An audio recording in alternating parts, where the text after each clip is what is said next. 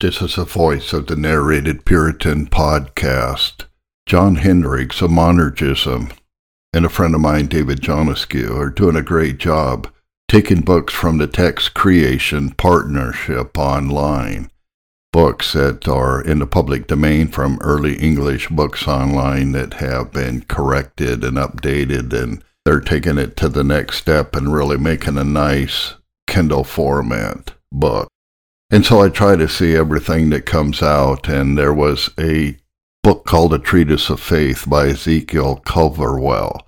I read just enough of it to see what the subject is and how it is treated, but this was a little bit unique because of the two Puritans who wrote forewords to it, and that is Richard Sibbes and William Gouge. So I knew that it had to have made some impact upon them. And so I want to read part of this because I understand what he is saying here and comparing him to John Owen, especially how John Owen treats in his exposition of Psalm 130, verse 5. This book is called A Treatise of Faith. It was first published in the year 1623. Ezekiel Culverwell lived from 1553 to 1630. A Treatise of Faith, wherein is declared how a man may live by faith and find relief in all of his necessities by Ezekiel Culverwell, applied especially to the benefit of the weakest Christians. To all of God's people who have benefited from my ministry, especially under my pastoral care, dearly beloved in the Lord, although I cannot help but be aware of my many shortcomings in fulfilling my duties as required by God towards you, which I humbly implore the Lord and you to pardon, it has been, is, as I hope shall be, until the end of my days, a source of comfort to me that my labor among you has not been in vain. The fruit of my labors and the success thereof I leave to the conscience of those of you who are still living, for you know that not a few are now resting with the Lord, and their holy lives and blessed endings bear witness to this fact. But to leave these matters for the consideration of those to whom they may concern, and to provide a just account of my efforts to all who read these words, I must confess that for many years I have been deeply concerned about the fundamental aspect of faith. It is through faith alone that we receive all saving grace, and without it none can be saved. Through lengthy experience and conversations with people of various backgrounds, I've discovered that very few truly grasp the knowledge or the proper application of faith either in obtaining assurance of salvation or in guiding their conduct, setting aside the professed Protestants who merely put on a facade of godliness, outwardly displaying it while denying its power by indulging in their own desires, I have observed that many, who genuinely seek salvation, often build their faith upon the weak foundation of abandoning their sins, this misguided approach prevents them from achieving the certainty of salvation or the constancy of a righteous life that true faith would provide.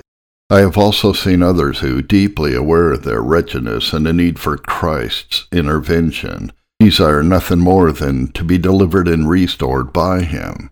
However, lacking proper guidance on how to attain faith, the means by which they receive Christ and all of his blessings, they spend many unfruitful and unproductive years in their pursuit. There are also those who convince themselves that they possess faith, finding temporary relief from the fear of condemnation. Still, they lack the vitality and power of faith, failing to honor God in their profession, and finding themselves lacking peace and comfort when faced with trials, which a vibrant faith would undoubtedly provide. All of these observations underscore how few have truly, truly grasped the genuine essence of faith, what it is, how it is acquired and strengthened, and how to live by it. The realization of this distressing reality, witnessing so many people misinformed in such a crucial manner, has driven me to dedicate my thoughts to finding a solution.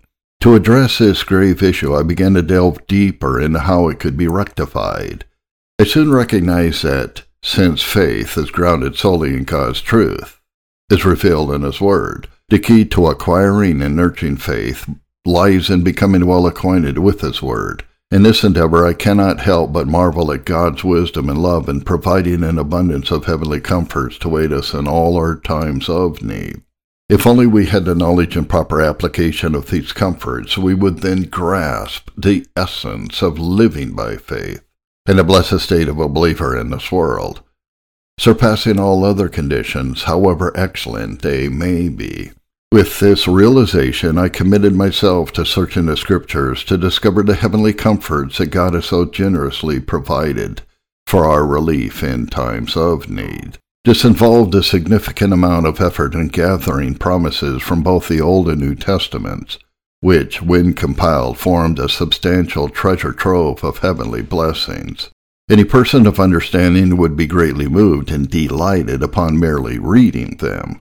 However, I also recognize that merely listing these promises would not be sufficient to guide everyone in their correct use and application for the development of faith. Therefore, I endeavor to categorize them under various headings which, in my opinion, encompass all our needs.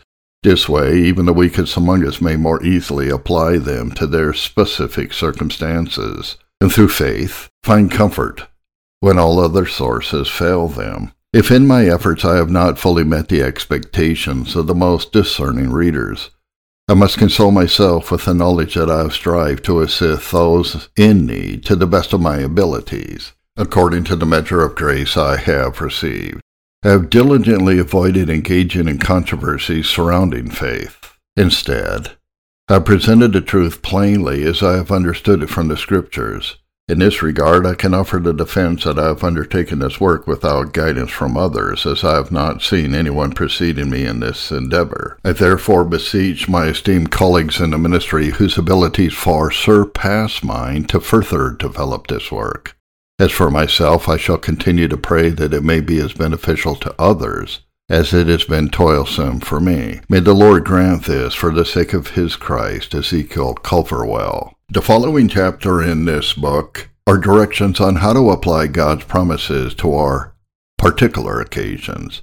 For a better understanding and practice of the duty of the particular application of God's promises to our specific needs, so that we may live by faith, which is a primary focus of this treatise, we should carefully consider the nature and types of these promises which form the foundation of our faith. This will enable us to apply them more effectively to our various situations and needs. By God's promises, I mean in general all those declarations of God's will found in His Word in which He offers us any good thing to enjoy. Conversely, by His threats, I mean those declarations of His will in which He warns of potential harm or consequences for sin. Both promises and threats are abundantly presented in the Holy Scriptures. Promises are meant to allure and draw us to believe and obey God's will, while threats are meant to deter us from sin. God communicates His will in two ways absolutely and conditionally. Absolutely. God declares what He will certainly do without regard to any opposing factors. For example, it is written, There shall be no more waters of a flood to destroy all flesh. Or, It is time I will come and Sarah shall have a son. These are considered words of promise as confirmed by the apostle. Such promises include those concerning salvation made to the elect, which cannot be nullified by any means whatsoever. The other manner in which God reveals his will is not absolute, but conditional. In conditional promises, God declares what he will do if we fulfill our part. Otherwise, the promise is not valid. A proper understanding of conditional promises is essential as misunderstanding them can distort the nature of the free and gracious promise of the gospel. It can also blur the distinction between the covenant of works, where God promised life on the condition of complete obedience to the law, without which he did not covenant to grant life, and the covenant of grace. In the covenant of grace, God freely promised not only life, but also the grace to receive this life for instance, in Jeremiah 31, verses 31 to 35, and Ezekiel 36, verse 24 and onwards, there is no requirement on our part. God Himself makes those whom He pleases capable of receiving this grace. I'll explain how these are to be applied by us later on.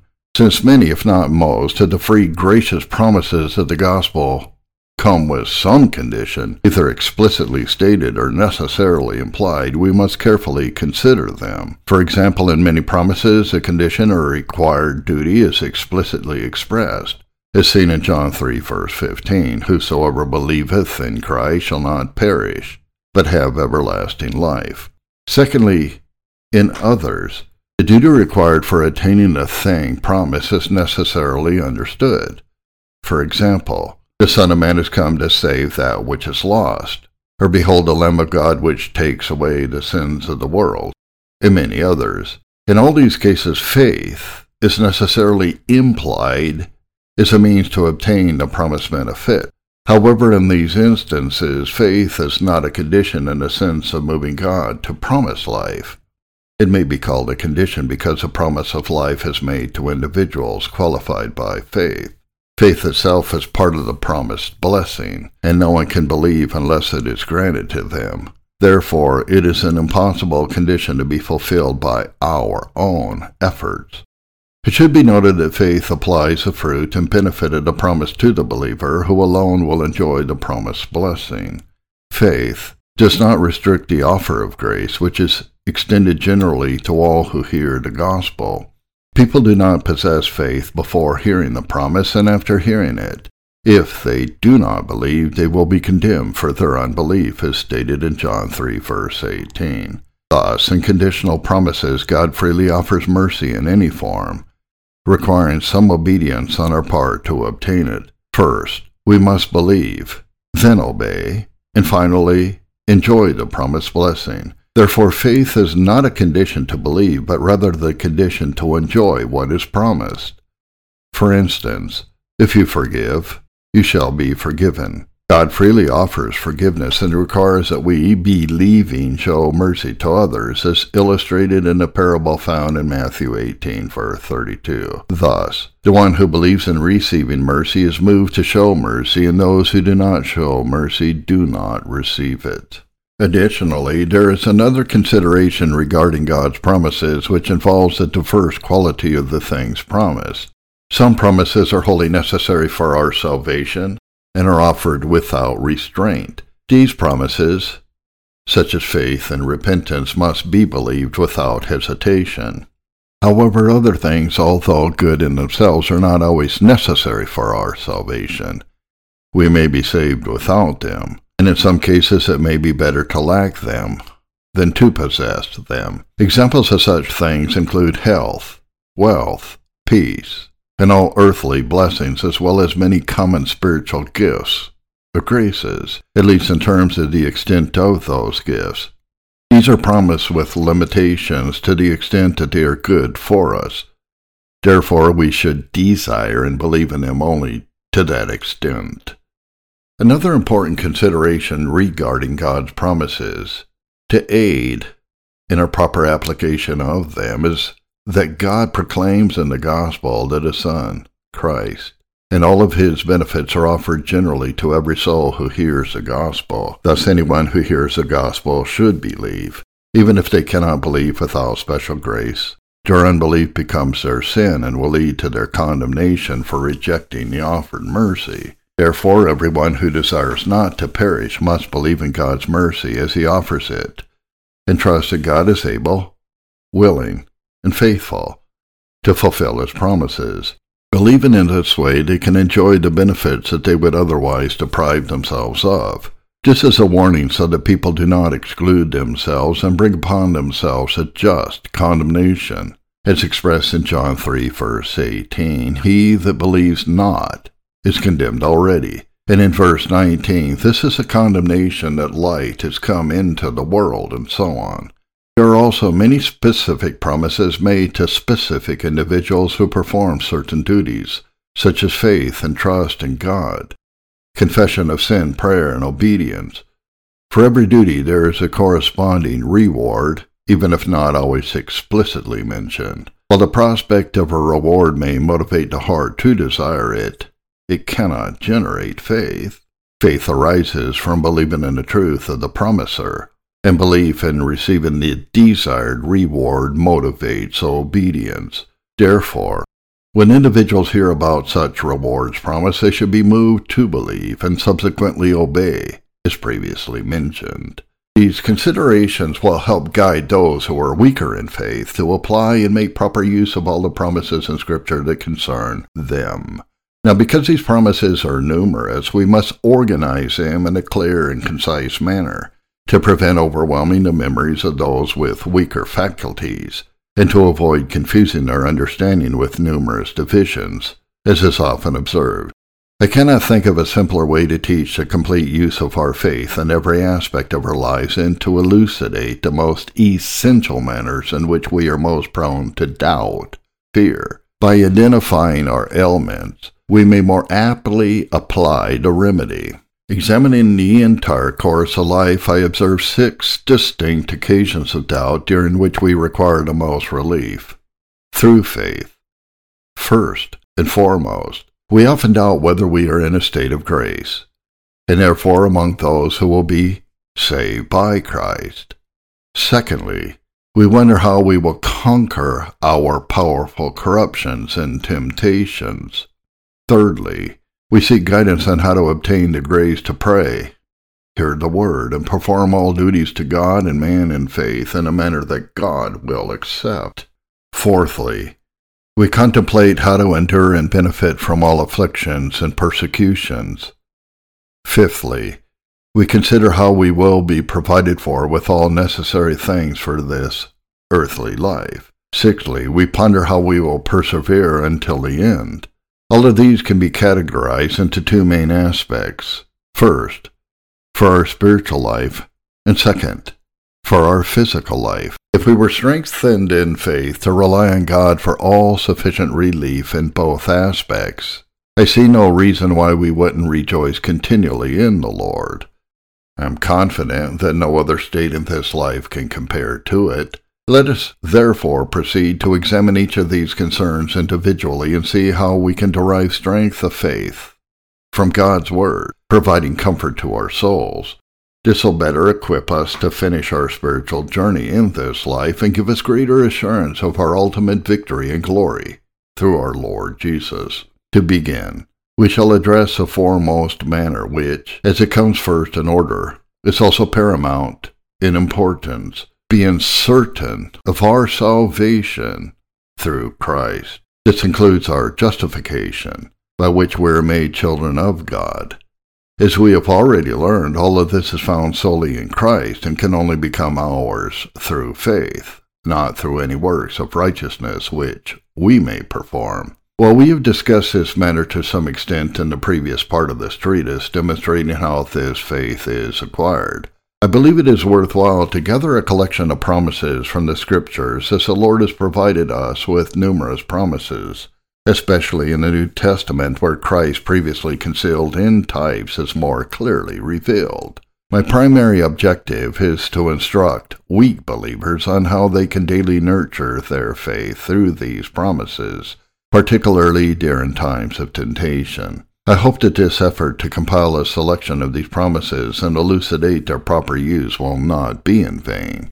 To proceed with the practice of this first point, which involves coming to a daily certainty that we are reconciled to God and are His adopted children and heirs of salvation, we must remember that there are two types of certainty or assurance of God's favor. The first is a certainty to come through faith alone, and its sole foundation is God's Word. The second is the certainty of the senses when we experience some spiritual feeling of God's favor manifested through his abundant graces bestowed upon us. These graces serve as signs and testimonies of his fatherly love. An illustration of this can be found in what Joab said to David. Today your servant knows that I have found grace in your sight, my lord, O king, and that the king has fulfilled the request of his servant. In this, we see that Joab was more assured of the king's favor because his request was granted. Both of these assurances are explicitly connected in the words of the Apostle John, and by this we do know that we know him if we keep his commandments, signifying that a conscientious effort to keep God's commandments leads to the certain knowledge that we genuinely believe and possess the true assurance of faith in our salvation through Christ. The Lord provides various promises to strengthen us both of these assurances. In all these promises, we usually find two key elements. First, they reveal the excellent benefits and unfathomable riches brought to us by Christ. These benefits are presented to us at times in a general sense, promising that He will save us, and at other times more specifically, assuring us that He will forgive and cleanse us. All of this is designed to lift our earthly minds and affections, causing us to hunger and thirst for them in a way that we can never be at rest until we somewhat enjoy them. Secondly, the promises specify the recipients of these blessings in the gospel proclamation. This allows every individual to apply them to themselves through faith and be assured that they belong to them. Both of these aspects will be better elucidated in the specific promises. To begin with Christ and the benefits he brings, we may start with the first promise made to humanity, which serves as a foundation for all others. After pronouncing his judgment against the serpent, the instruments of the devil in seducing mankind, the Lord declared, And I will put enmity between you and the woman, and between your offspring and hers. He will crush your head, and you will strike his heel. Among many other things, the central message here is that Christ, the promised seed of the woman, would ultimately defeat Satan and his entire kingdom despite Satan's continuous harassment of the seed of the woman until he is completely defeated. The same concept is more explicitly explained in Hebrews 2 verse 14, where there it is revealed that Christ took on our nature so that through death he might destroy the one who has the power of death, that is, the devil, and deliver all those who through fear of death were subject to lifelong slavery. This alone, if God had made no other promise, would be sufficient to convince every soul who hears it to not only desire and seek this deliverance through Christ, but also believe that they will enjoy it, since God has faithfully declared it. To further solidify the faith of God's people in this manner, the Lord repeatedly renewed the promise of sending Christ, a promised seed, throughout history. Immediately after the flood, Noah, through prophetic blessing upon his two sons, declared, May God extend the territory of Japheth. May Japheth live in the tents of Shem signifying that we Gentiles would be called to be united with the Jews in Christ. Similarly, this promise was reiterated to Abraham, who was told, In your offspring shall all the families of the earth be blessed. Acts 3, verse 25. The same promise was given to Isaac and Jacob, with Christ being the true seed in whom all families are blessed. This pattern continued in all subsequent generations, with Moses and all the prophets in their respective times foretelling the coming of Christ, is recorded in Acts 3, verse 24, and Acts 10, verse 43. Thus, it is unnecessary to list all the scriptures related to this topic. All this serves to strengthen the faith of all who will believe in God. Soon that the Lord nourished the faith of his church from Adam to Christ, with promises of salvation through Christ, the promised seed, we may boldly rely on these promises. Moreover, under the gospel, we have the fulfillment of everything they foresaw in the former testament, which we now clearly behold as in a mirror, revealing the glory of the Lord. There are so many promises in the New Testament that portray Christ and its benefits that merely listing them and without further elaboration would create a substantial volume likely longer than any of our idle professors would be willing to read. Therefore, I intend to categorize these promises and select key ones from each category to demonstrate how we can utilize the rest of the promises of the same kind. Now, all these promises related to the first point, aimed at strengthening our faith in the assurance of salvation through Christ, are presented either generally or more specifically, as before mentioned. Generally, in terms of the promised content, such as the assurance that Christ will save us, and generally applicable to all mankind as the recipients of these promises, most of the time, the content of the promise and its intended audience are intertwined. Therefore, to maintain brevity and avoid the need to repeatedly reference the same scriptures for various purposes, I will address these aspects together. Let us begin with the names attributed to our Redeemer. Jesus Christ, throughout the New Testament. These names carry significant weight in confirming our faith. When the angel Gabriel was dispatched from God to the Virgin Mary, delivering the heavenly salutation, he declared that she would conceive in her womb and bring forth a son, instructing her to name him Jesus. The evangelist Matthew provides a reason for this naming, for he will save his people from their sins. This theme repeats itself frequently, as seen in phrases like, All flesh will see the salvation of God. When Christ encountered Zacchaeus, he proclaimed, Today salvation has come to this house, because he also is the son of Abraham. He emphasized that the Son of Man has come to seek and to save that which was lost. Christ himself asserted, God did not send his Son into the world to condemn the world, but that the world through him might be saved. Furthermore, he stated, I did not come to judge the world, but to save the world. Without belaboring this point further, Christ is frequently referred to as our Savior in the Scriptures. From these references, we should reason as follows. Since the eternal Son of God assumed human nature as Emmanuel, God with us, for the purpose of saving us when we were lost, and not to condemn the world, but to save it, we must unquestionably believe that salvation for us sinners is found in Jesus Christ alone. For there is no other name under heaven given among men by which we must be saved. Moreover, if we do not disregard this remarkable act of God in sending a Son, in Christ's mission to the world, which was not to condemn us, but to save us when we were lost, we must accept His mercy with genuine faith. The same can be said of the name Christ, which signifies anointed, corresponding to the Hebrew word Messiah. Both names imply that the Son of God, in taking on our nature, was filled with the Holy Spirit far beyond other holy individuals. This is prophesied in Psalm 45, verse 7. You have loved righteousness and hated wickedness. Therefore, God, your God, has anointed you with the oil of gladness beyond your companions. The evangelist John explicitly confirms this. For he whom God has sent utters the words of God, for he gives a spirit without measure. This truth was evident at Christ's baptism, where the Holy Spirit descended in the form of a dove, and a voice from heaven declared, You are my beloved Son, with you I am well pleased. This anointing signified that, just as prophets, priests, and kings under the law were consecrated to the role through anointing with holy oil, Christ was consecrated for his mediatorial offices.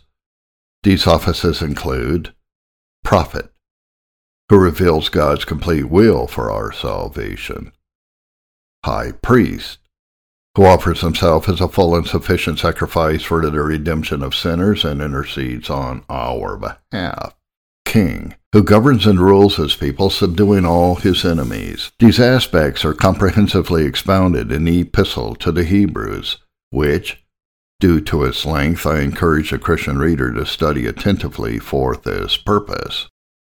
Another compelling reason to believe can be derived from this, since God the Father has anointed his Son in our human nature and called him Christ, filling him with the Holy Spirit without measure so that he could accomplish everything necessary for our salvation, we can confidently approach him and firmly rely on him for our salvation. Conversely, those who, upon hearing this, are not drawn to believe in Christ for their salvation either deny the truth of these facts thus making God a liar, or disregard their own salvation which has been prepared and offered to them. Such disregard will lead to their just condemnation. These two names, Jesus and Christ, which rightfully belong to our Savior, should sufficiently persuade a discerning person to place her trust in Christ for salvation. However, since the Lord knows how difficult it can be to attain this assurance of salvation through faith in Christ. He has provided extensive information in a small volume of the New Testament regarding Christ and the benefits he has brought to us. This wealth of information is meant to encourage us to seek and embrace him as our Savior. Before delving into specifics, let us consider and marvel at the multitude of heavenly treasures offered a sinner through Christ. The first of these treasures is that Christ is sent to save sinners, a topic we have discussed in relation to the name Jesus, and hence we need not dwell on it further. The next treasure is Christ being referred to as a light to the Gentiles, a prophecy that Isaiah repeated many times, such as the people walking in darkness have seen a great light, and those living in a land of the shadow of death, a light is dawned. This prophecy is applied to Christ by the evangelist Matthew, signifying that he brings the light of the gospel to a spiritually blind and ignorant people. The Apostle Paul also cites this prophecy as his warrant for preaching the gospel to the Gentiles. Similarly, Christ is often referred to as the light of the world, a title he claimed for himself when he declared, I am the light of the world. The evangelist John adds that Christ is the true light which gives light to everyone who comes into the world, indicating that he offers the light of the gospel to all nations even though many remain spiritually blind and do not perceive this light. The theme of light encompasses various benefits brought by Christ, including the light of knowledge, the light of grace and holy living, and the light of eternal life and glory. These benefits are contained in the previously mentioned scriptures and several others. Scriptures portraying Christ as our life, such as John 6, verse 33, verse 51, John 10 verse 10 and John 14 verse 6 also fall under this category. From all of this, we should understand that since God has established His Son, Jesus Christ, through the ministry of the gospel to enlighten and bring light to every person who hears it, those who do not merely have the opportunity but are also obligated to embrace this light through genuine faith. This way, they become children of the light, or else they risk condemnation as our Savior himself declared, and this is a judgment. The light has come into the world, and the people love darkness rather than light. Another compelling basis for our faith is the event at Christ's baptism, where God the Father sent his Holy Spirit in the form of a dove, descending upon him, accompanied by a voice from heaven declaring, This is my beloved Son, with whom I am well pleased. This proclamation signifies not only God's love and approval of his Son, with whom he could never be displeased, given his sinlessness, but more importantly, it indicates that while God was greatly offended by all of humanity, he was now fully appeased by Christ. For Christ's sake, God was ready to receive into his favor all those who would receive him through faith, accepting him as their representative and themselves in him. This corresponds to the statement that God has made us accepted in his beloved. Furthermore, it is said that Christ gave himself for us an offering and a sacrifice to God for a sweet smelling savor. This suggests that, while all of humanity has become odious to God due to sin, so that neither their persons nor their deeds are acceptable to him, those who lay hold of Christ by faith and apply a sacrifice to themselves will be accepted by God, and their obedience will be pleasing to him as it is covered by Christ's perfect obedience, which alone is a sufficient means by the operation of the Holy Ghost to draw anyone who hears and understands this to cast themselves wholly upon Christ and seek God's favor and all of its fruits only in this sacrifice of Christ. In addition to these, there are many other scriptures that generally describe Christ and its benefits to us. However, upon closer examination, it becomes evident that they are contained within these general categories. For example, when Christ compares himself to a vine, he teaches that just as a branch derives its entire life from the stalk, we receive our entire life from him. He also refers to himself as the bread of life, and is described as the head of the body. He is said to be full of grace and truth. Moreover, passages like, He, who did not spare his own son, but gave him up for us all, how will he not also with him graciously give us all things? And I will give you the sure mercies of David encompass all the good things promised in Christ, who is the seed of David. In all these passages, among many others, the Holy Ghost's intention was to present us with a comprehensive view of all the good that Christ has brought to us. When we contemplate these blessings, we should be filled with wonder at God's immeasurable mercy in providing so many and such great blessings in Christ for us, even though we were his enemies.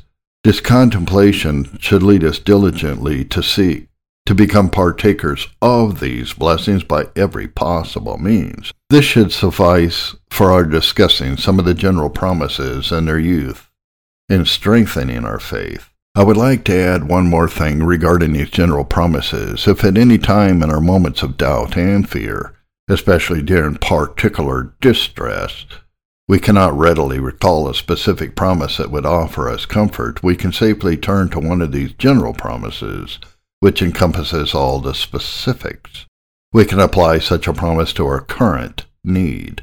For instance, if a troubled soul is plagued by doubts about God's favor due to a heavy affliction or an unconquerable sin and cannot think of a specific promise to find comfort, they can confidently grasp one of these general promises and find solace in the following manner. O Lord, you have said in your holy word, which is a word of truth, that the Son of Man has come to save that which is lost. Lord, I am lost and see nothing in myself to help me. Therefore I wholly rest upon Christ and look for help only through him. The same approach can be applied to all the general promises, each of which contains ample material to support us in all of our fears, provided we can aptly apply them. In conclusion, I want to emphasize to anyone desiring to believe in God and live by their faith, above all to deny themselves and not seek any reason within themselves to believe. This has been observed as a significant obstacle to true belief. Instead, direct all your thoughts towards God. First, consider how merciful He is to provide such help for poor sinners in Christ and freely offer it to them in His Word. Secondly, reflect on how faithful He is to fulfill all that He has promised. By doing this, the poor sinner may be moved to believe in God, trusting that He will surely provide succor and comfort in due season and measure. A Treatise of Faith, Ezekiel Culverwell, 1623.